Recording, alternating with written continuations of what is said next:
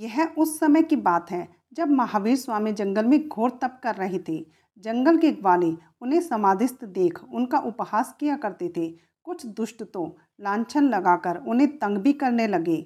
महावीर स्वामी जी इन व्यवधानों से विचलित न होकर तपस्या करते रहे।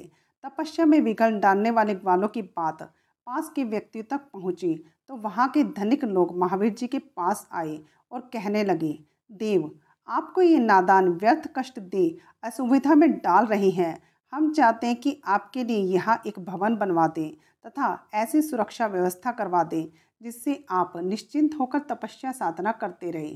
स्वामी जी ने कहा, तात, साधनों का अनुचित मोह ही मनुष्य को सांसारिक बनाता है। एक बार उससे निकल आने के बाद जो आत्म शांति मिली है, उसकी तुलना में यह व्यवधान तुच्छ है। आप लोग मेरी चिंता न करें।